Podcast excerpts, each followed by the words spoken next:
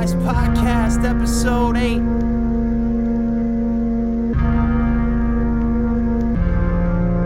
Yeah. Yeah.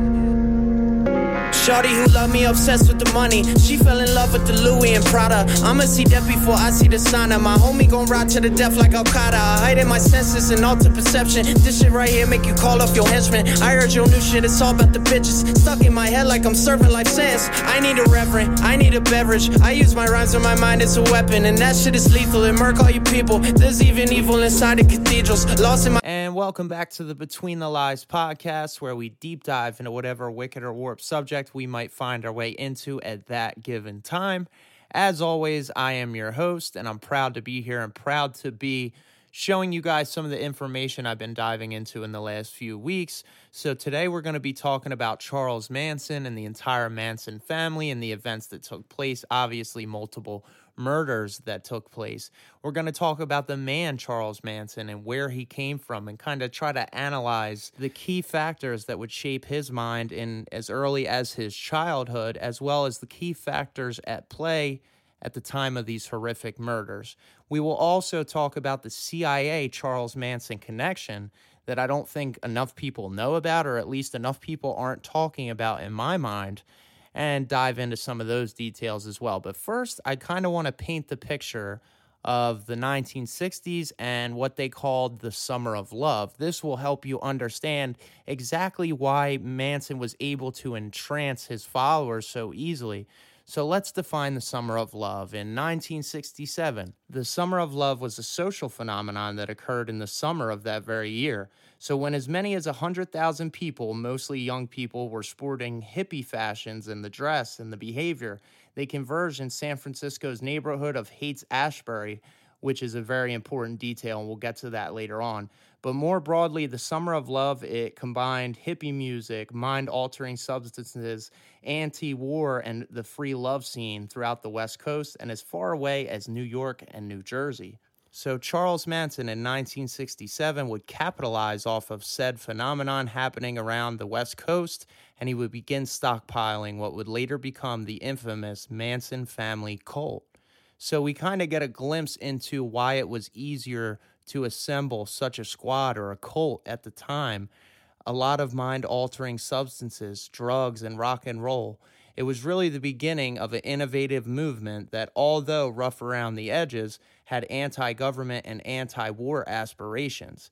But it was demonized to an extent through the media based on the killings and as they took place because Charles Manson was known as a hippie himself. Well, he was known in the headlines anyway, but we'll get to that as well. So you can kind of see how it would be easier for him in this time period to control people in such a manner and make them do things that maybe their conscience or their gut or their heart would tell them not to do. But I digress. Now that we understand a little bit more about the time period and what made people maybe so open to being controlled for these horrible tasks, let's delve deep into some of the details and information from Charles Manson's childhood and really dive deep into what made the man who would become the infamous Charles Manson. So he was born in 1934 to a young teenage mother. Some say she was a prostitute, some say she was a drug addict, but I have seen reports of both of those, and I've also heard that she wasn't. So I can't be really sure about that. But nonetheless, most of his early childhood was spent bouncing around between relatives' houses his mother's house, and some foster homes as well. And as he grew into early adulthood, much of his existence was bouncing around between jails and prisons and criminal facilities such as that.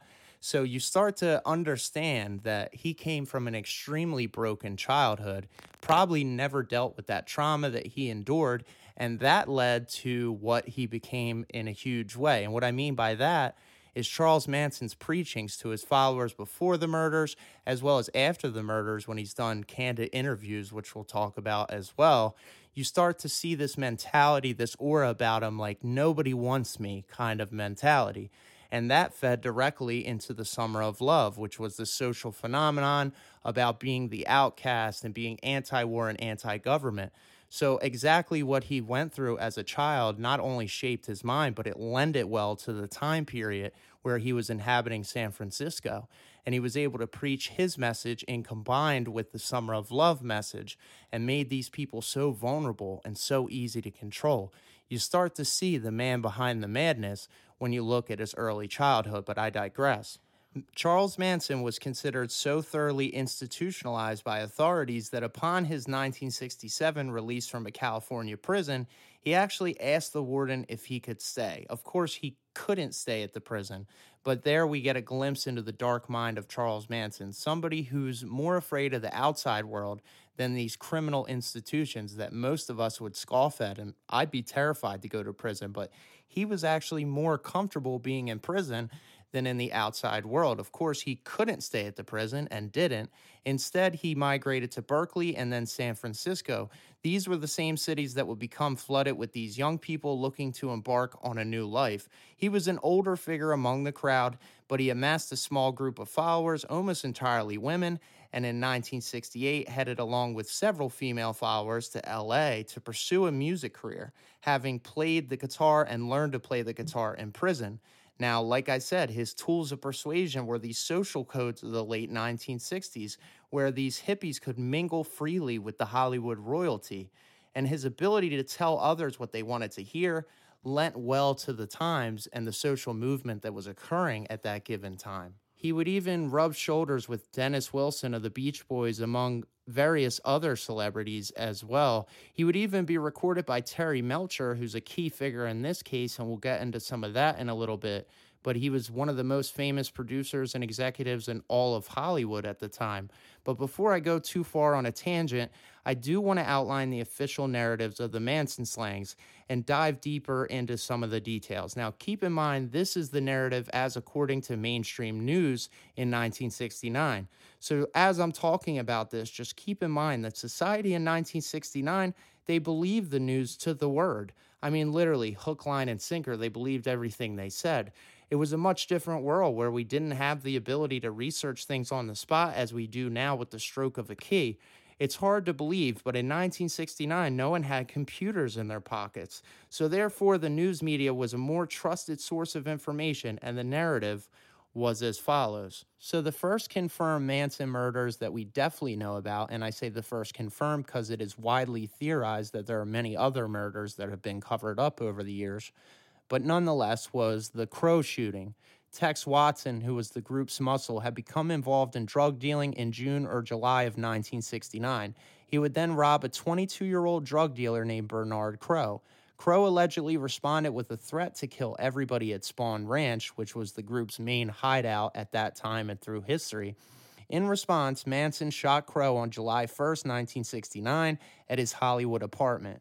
Now, Manson's belief that he killed Crow was seemingly confirmed by a totally unrelated news report of the discovery of a dumped body of a Black Panther in Los Angeles. So clearly, here we see the drugs must be working on Charlie by 1969 because he actually thinks he killed a Black Panther, although the person he killed is not involved with the Black Panthers at all. So, again, this is the mainstream media narrative. And basically, Charlie Manson was said to be somebody trying to ignite a race war, and that was what was behind these brutal slangs. Now, we'll talk about more information in a little bit which points to maybe other reasons why this type of thing could happen. And maybe the media just ran with a narrative, but we always see the mainstream media just run with narratives. It's just in 1969, nobody was suspect of these type of things. Nonetheless, Crow was not a member of the Black Panthers at all. So somehow Manson concluded he had been and then expected a retaliation from the Panthers. He would turn Spahn Ranch into a defensive camp, establishing night patrols by armed guards.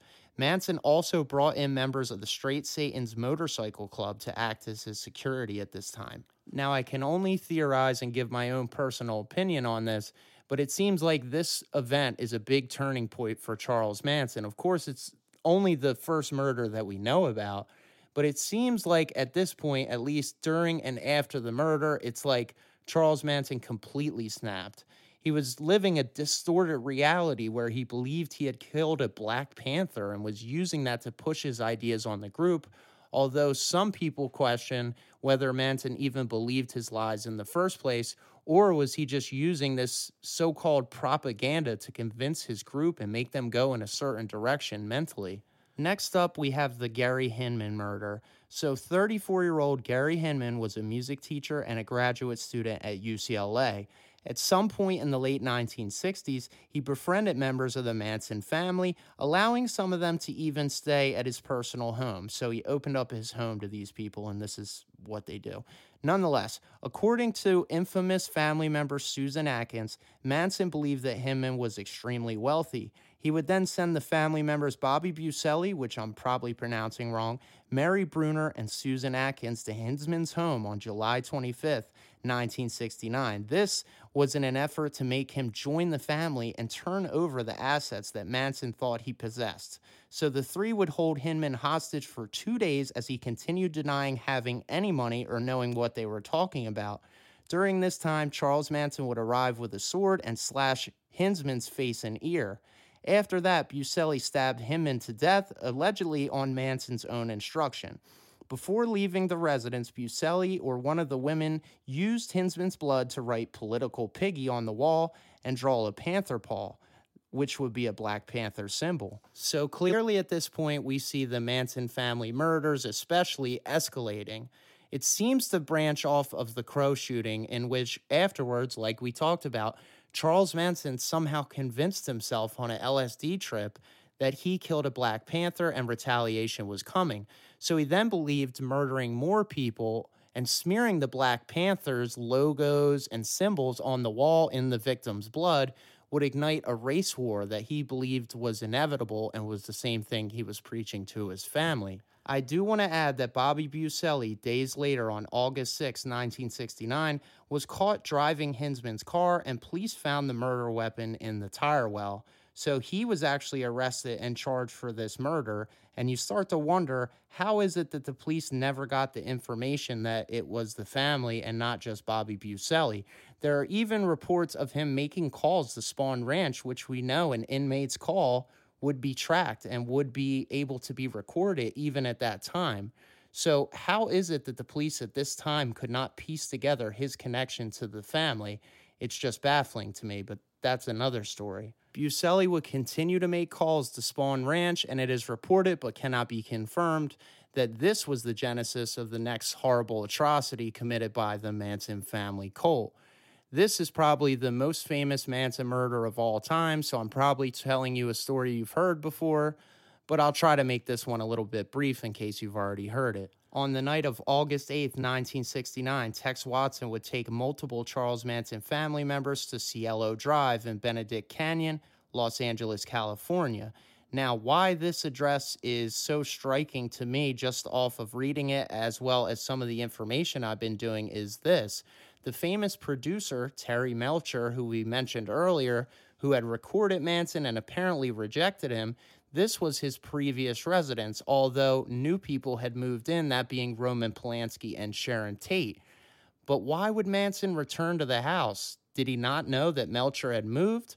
Many reports suggest that Charles Manson did know Melcher moved, and this was some attempt to scare him.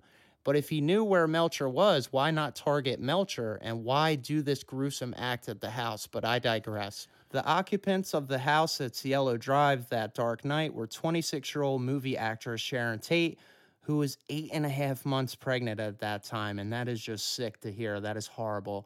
She was the wife of film director Roman Polanski. She was with her friend and former lover, 35 year old Jay Sebring. He was a noted celebrity hairstylist at the time. Polanski's friend, 32 year old Wojciech Frykowski, and Frykowski's 25 year old girlfriend, Abigail Folger, who was actually the heiress to the Folgers coffee fortune. Roman Polanski, again, the director who was Sharon Tate's husband at that time, was away on business in a foreign country during the time of these murders. I just wanted to point that out. Tex Watson and the three other women arrived at Cielo Drive just past midnight. Watson would climb a telephone pole near the entrance gate to cut the phone line to the house. The group would back their car to the bottom of the hill that led to the lavish estate and walk back up to the house. They thought the gate might be electrified or equipped with an alarm, so they climbed a brushy embankment to the right of the gate and entered. At this time, headlights would approach them from within the property. That's when Tex Watson ordered the women to lie in the bushes. He would step out and order the approaching driver to halt. Stephen Parent had been visiting the property's caretaker, that's William Garretson. He lived in the guest house at the time on Cielo Drive. So Watson leveled a 22 caliber revolver at Parent, who begged him not to hurt him, claiming that he wouldn't say anything to anyone. Of course, just trying to get out of this horrible situation. Watson lunged at Parent with a knife, giving him a defensive slash wound on the palm of his hand that severed several tendons and tore the boy's watch off his wrist. Then he shot him four times in the chest and abdomen, killing him in the front seat of his white 1965 AMC Ambassador coupe. Never seen that car. Sounds like a cool car. I'll have to look into that. Watson would then order the women to help push the car up the driveway. And I know I said I'd make this part of the story short, but it's such a pivotal point in the timeline, I really can't. So I guess I'm going back on that promise a little bit. Tex Watson cut the screen of the window, and then he told one of the girls to keep watch down by the initial gate. She walked over to the car and waited. Watson would remove the screen entering through the window and let Atkins and Krenwinkel in through the front door. Now, apparently, the people who would then be murdered were sleeping at this time, and apparently, the gunshots they didn't hear. He then whispered to Atkins and awoke Frykowski, who was sleeping on the living room couch. Watson then kicked him in the head, and Frykowski asked him who he was and what he was doing there. Tex Watson would reply, I'm the devil, and I'm here to do the devil's business. Then, on Watson's direction, Atkins found the house's three other occupants with Krenwinkel's help and forced them to the living room. Watson began to tie Tate and Sebring together by their necks with a nylon rope which he had brought, then slung it over one of the living room's ceiling beams. Sebring protested the murderer's rough treatment of the pregnant Tate, so Watson shot him on the spot. Folger was taken back momentarily to her bedroom for her purse, and she gave the murderer $70, which was a lot of money at the time. But, anyways, Watson would then stab Sebring several times. So, Sebring objects to the fact that he's treating Sharon Tate so badly, this being Tex Watson, and instead of bargaining with him or having a heart, he shoots him, he stabs him. It's, it's just sick. Frykowski's hands had been bound with a towel, but he managed to free himself and began struggling with Susan Atkins, who would stab his legs with a knife. He fought his way out the front door and onto the porch, but Tex Watson caught up to him, again, the muscle of the group. He struck him over the head with the gun multiple times, stabbing him repeatedly, and shot him twice. And this is all while the other two people are just bound and can't do anything to stop this horrible act. The other member of the family, the girl who was positioned outside, she heard horrifying sounds, obviously from the house, and would move toward the house from her position in the driveway. She would then tell Susan Atkins that somebody was coming in in an attempt to stop the murders. So obviously, she's hearing the sounds of the murders and somehow thinks that that's the sounds of people trying to stop the murders that can just kind of paint a picture of where these people were at mentally. They were on mind altering substances and they were influenced in such a manner that they didn't know what they were doing. I mean, they're still guilty, but at the same time, you have to understand that they were living in a distorted reality. I mean, it's just crazy to think about. Folger and Frykowski, two of the house's occupants, would try to escape, but both of them were subdued by family members. Folger was stabbed 28 times and Frykowski 51. Sharon Tate inside the house would plead for her life and beg the assailants, please let me stay alive long enough to have my baby, but they showed no mercy. I won't go into gruesome detail, but they killed Sharon Tate as well. So we see this as maybe the sickest crime you've ever heard of. And with the amount of stab wounds that are present on the scene and the gruesome acts, you would imagine this to be a crime of passion. But really, there is no passion. It's just a crazy directive coming from this crazed cult leader. According to Tex Watson, after the fact, Charles Manson had told the women to leave a sign, something witchy, at the scene. So Atkins would write pig on the front door in Sharon Tate's blood. Atkins would later admit she did this to copycat the murder scene of Gary Hinman in order to get the Manson family member Bobby Buselli out of jail, who was in custody for the murder. Now, if this heinous crime wasn't enough and we went into some gruesome detail, Charles Manson would go on a late night drive with some of his followers the next night and claim to be extremely displeased with the way the murders went. For whatever reason, again, this guy's out of his mind.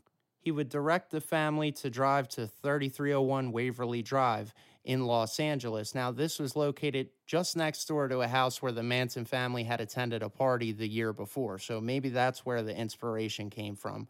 According to Atkins, Manson disappeared up the driveway and returned to say he had tied up the house's occupants. Then the rest of the family went in. Tex Watson claims in his autobiography that Manson went up alone and then returned to take him up to the house with him. Manson pointed out a sleeping man through a window, and the two entered through a back unlocked door. Watson then claims Manson roused the sleeping Leno LaBianca from his couch at gunpoint and had Watson bind his hands with a leather thong. Rosemary was brought into the living room from her bedroom, and Watson covered the couple's heads in pillowcases, which he bound in place with lamp cords. Manson would then leave, and the rest of the followers would enter the house. So we have two different descriptions of this event, either Charles Manson went in alone and tied up the occupants, or he went in with Tex Watson. It sounds to me that he probably went in with Tex Watson, who was generally considered the muscle of the group, like I pointed out earlier, but nonetheless, he ties up the two occupants. Tex Watson would send the female members and Rosemary LaBianca to the bedroom while he started to stab Leno LaBianca with a bayonet. Now, at this point, Tex Watson heard a struggle in the bedroom and when he appeared in the bedroom, saw Rosemary LaBianca fighting off the women members. It was at this time Tex Watson would stab Rosemary LaBianca with the same bayonet he was using on her husband before returning to the living room to finish the job. Watson then returned to the bedroom and found Krenwinkel stabbing Rosemary LaBianca with a knife from the kitchen. They would stab her 16 times in the back and some in her buttocks. Van Houten claimed at her trial that Rosemary LaBianca was already dead during the stabbing. Evidence showed that many of the 41 stab wounds, in fact, been inflicted post mortem. So, again, seems like it's a crime of passion, but really it's just these crazed lunatics. Edit again. It is also reported that Charles Manson would direct some of his followers to commit another murder that night on a Lebanese actor, but that the followers didn't want to go through with it and instead knocked on the wrong apartment door but a lot of that is differing information, so I couldn't find out for sure. Now, in terms of investigating these heinous crimes that were committed, there were various connections made along the way that would connect every single Manson murder to the Manson family cult. Los Angeles Police Department had been contacted by the same department that was investigating the Gary Hinman murder, but the LAPD disregarded the connection entirely. They insisted that they knew the Tate murders were connected to a drug deal gone horribly wrong and totally disregarded any connection to the Hinman murder. Now, as always, when you look into these type of crimes, especially murder mystery type crimes, and especially when you're looking at the 60s, 70s, or 80s, sometimes the 90s as well, you will see a lot of holes in these investigations. This very well may be due to lack of technology, but as we see in this very example, the Los Angeles Police Department would ignore credible and valuable leads. This would lead to the Manson family not being caught for months.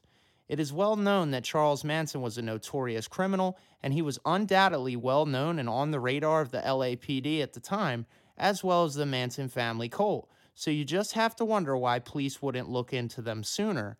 And that question can really take you down the rabbit hole. But nonetheless, the entire Manson family that was directly involved in these murders would be arrested months later and then convicted at trial. Charles Manson notoriously was not present at most of these crime scenes, but he was still convicted in a court of law, and some say that's based off hearsay alone. Such a high profile case that shed such a negative light on Los Angeles and their police department, etc., could not be tolerated for too long. So, although Charles Manson and his family were absolutely guilty of the crimes that were committed that night, their trial was nothing short of unjust and unfair, at least according to lots of people. Key testimonies were left out that misrepresented vital information in the case. And again, like I mentioned before, the helter skelter theory that being the theory that Charles Manson was trying to ignite a race war with these murders, that was the narrative that was being pushed at that time. Now, in looking through information in these past few weeks, as well as me reading the book Chaos Charles Manson and the CIA and the Secret History of the 60s, that's written by Tom O'Neill.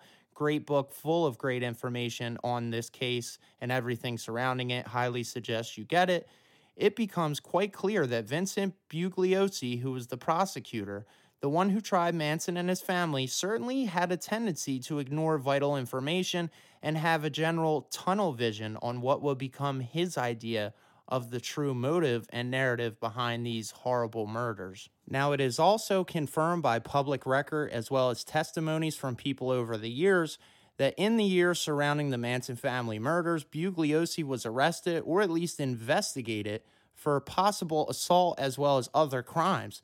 Now, most people in high positions, especially in law, would have their jobs taken away, and especially a prosecutor, usually they would be disbarred, which means they cannot practice law anymore from that point on.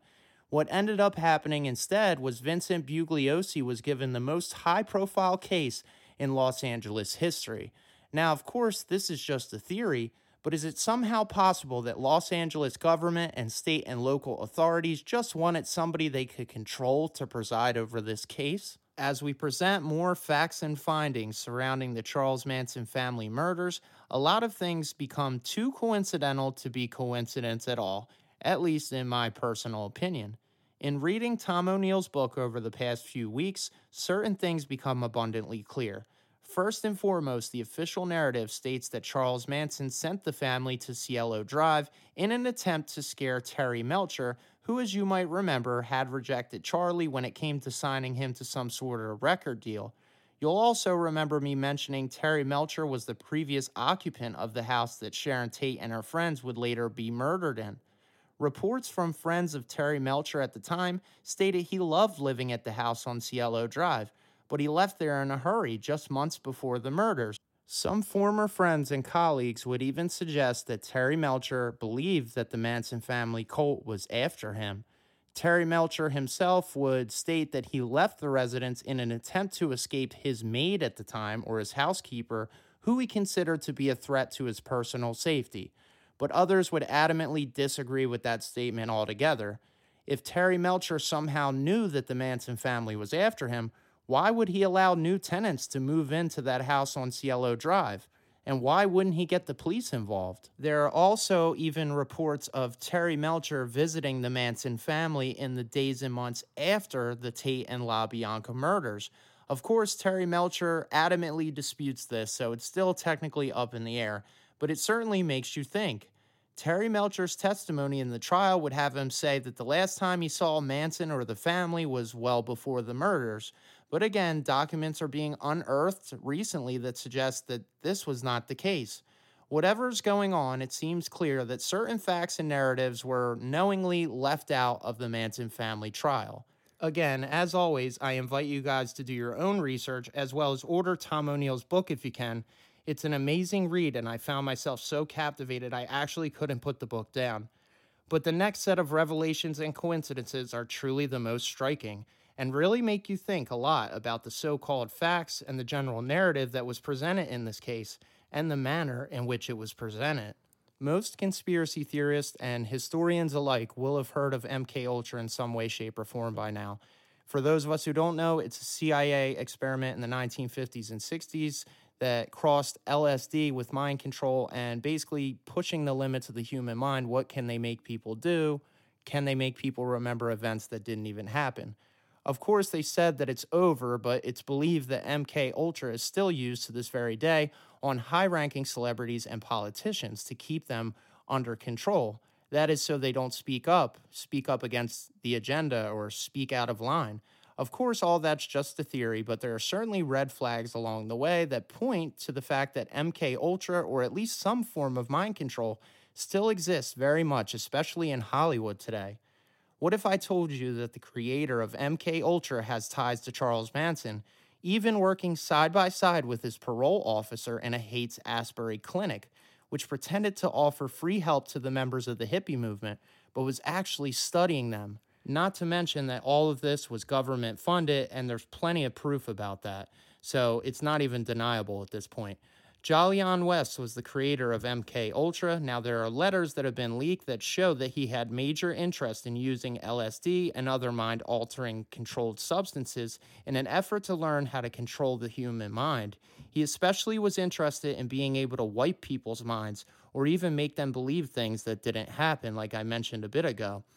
This was apparently an effort by the United States at the time to compete with none other than Russia, who they'd received intel was also working on mind control experiments, but on their own soldiers. So money was funneled through multiple mental health agencies and then given to doctors like Jolyon West, who in some way, shape, or form would conduct these MK Ultra experiments. Now, if you think you've heard the name Jolyon West before and can't remember where, it might be in accordance with Jack Ruby, who was the assassin of Lee Harvey Oswald. It's important to mention so, Jack Ruby shot Lee Harvey Oswald outside of a police station, effectively silencing Lee Harvey Oswald, who would proclaim to the press that he was simply a patsy for JFK's murder. All of whom that were close to Jack Ruby before the fact and after the fact of the assassination would state that he was a level minded person who had a firm grasp on reality at all times. That would be until Dr. Jolyon West would pay Jack Ruby a visit in prison. Jolyon West would spend time in Ruby's cell and conclude that he was psychotic and detached from reality. Also, he was a danger to himself and those around him. Witnesses and people close to the situation would say that Jack Ruby was never the same after that fateful visit by Jolyon West. Now, thanks to the documents that have been coming out since the 1960s, we know for a fact that Jolyon West has direct ties to the CIA. This is no secret anymore. So, you mean to tell me that somebody with direct ties to the CIA and mind control experiments visited Jack Ruby, who before that was able minded and able to grasp what reality is, and after the visit, Jack Ruby was never the same mentally? Is that pure coincidence? This is just my personal opinion, but it sure does seem like the CIA sent West to Ruby Cell knowing what the results would be. Jack Ruby would be rendered psychotic, and therefore nothing he said could ever be believed. And in the coming weeks, Jack Ruby would supposedly pass away from cancer and never be able to speak out, or defend himself in a court of law, or talk to anybody about what had occurred. And that's not to mention reports of Jack Ruby being linked to the CIA as well. The idea being he had killed Oswald because Oswald was trying to expose the setup that was the murder of John F. Kennedy, which we have later learned has deep ties to the CIA as well. So, riddle me this, Batman. What are the chances that Jolyon West would be involved in both of the biggest historical events of the 1960s? What are the chances that he would be present and involved in some way, some shape, or some form in both the Lee Harvey Oswald shooting and the Charles Manson murders? So, Roger Smith, who I think I mentioned earlier was Charles Manson's parole officer, not only was he working out of the same clinic that Dr. Jolyon West held an office at in Haight Ashbury, he would also insist with Manson that he attend his parole check ins at this very clinic. He would dress it up in a way to help Charles Manson and his family, something that could benefit them. But many believed that something far more sinister was going on. Of course, earlier we talked about the Summer of Love movement and how at its core it was anti government and pro freedom. This was a movement that was growing by the day and even branching out as far as New York and New Jersey. So, when a movement is growing so steadily and speaking out openly against the government, and converting people not to be under the control of the government, as well as the guise of the government looking out for the people, then this said group becomes a threat to the powers that be. In fact, that was the reason that this clinic in Haight Ashbury was opened in the first place. It was disguised as a way to help members of the hippie movement, but really it was government funded and a giant study into the behaviors of this very movement. So, again, I ask you, what are the mathematical chances that Jolyon West was involved in both of these historical events that shaped the entire country long after they concluded? Furthermore, there is a ton of evidence that Charles Manson was under investigation by LAPD and various other departments at the time surrounding the murders. He was arrested, some say, up to 10 times in or around 1969 and was somehow able to be freed every single time. Jolyon West would also be on Charles Manson's visitor's log. Again, all personal opinion, but is it possible that Manson continued being freed because he was the center of a huge government mind control experiment? There are two ways of looking at these facts about the CIA and Manson connections, at least in my mind personally. Maybe Charles Manson was a part of a mind control study that went horribly wrong, or maybe he was a part of a mind control study that went horribly right. Is it somehow possible that our own government wanted to see how far they could push the human mind? This would explain the police departments being called off of Manson's trail and the various connections from the Manson family to these horrible murders. This would also explain why so many facts and vital information were left out of the trial in the various testimonies. Again, I just want to preface this and say that it is all opinion based, but the connections to MK Ultra simply can't be denied. Of course, with most conspiracy theories, as well as this one, it's up to the person gathering such information to come up with their own conclusion. It, but if I've learned anything in the past decade or so doing this type of research, even before I did this podcast, I've been obsessed with this type of stuff. And it's not that the CIA works for the people, instead, they work on their own accord and actively work for their own interests and against the people. Is it a pure coincidence that JFK talked about shattering the CIA into a million pieces and shortly after was murdered in broad daylight? Is it coincidence that his brother, who had many of the same ideas and aspirations, was murdered as well? As always, I encourage you guys listening to do your own research into this topic as I have in the last few weeks and come to your own conclusions. But there is certainly enough information here to at least loosely suggest that there is much more to this entire case than meets the eye. As always, I'm proud to bring you this podcast and proud to present this information to you today. I've been deep diving into this for the last few weeks, and I'd appreciate if anybody who's enjoying the podcast, if you wouldn't mind, leave a rating or write a short review on the podcast, hopefully five stars, and let me know exactly what you're enjoying about the podcast. This will help immensely boost the algorithm and get this podcast in the hands of many other people, which is the true goal of the Between the Lies podcast. It's all about reading between the lines, reading between the lies, and a lifelong search for truth that, for me personally, will never end. Thank you, as always, for listening to the Between the Lies podcast. As always, I am your host. Until next time, signing off.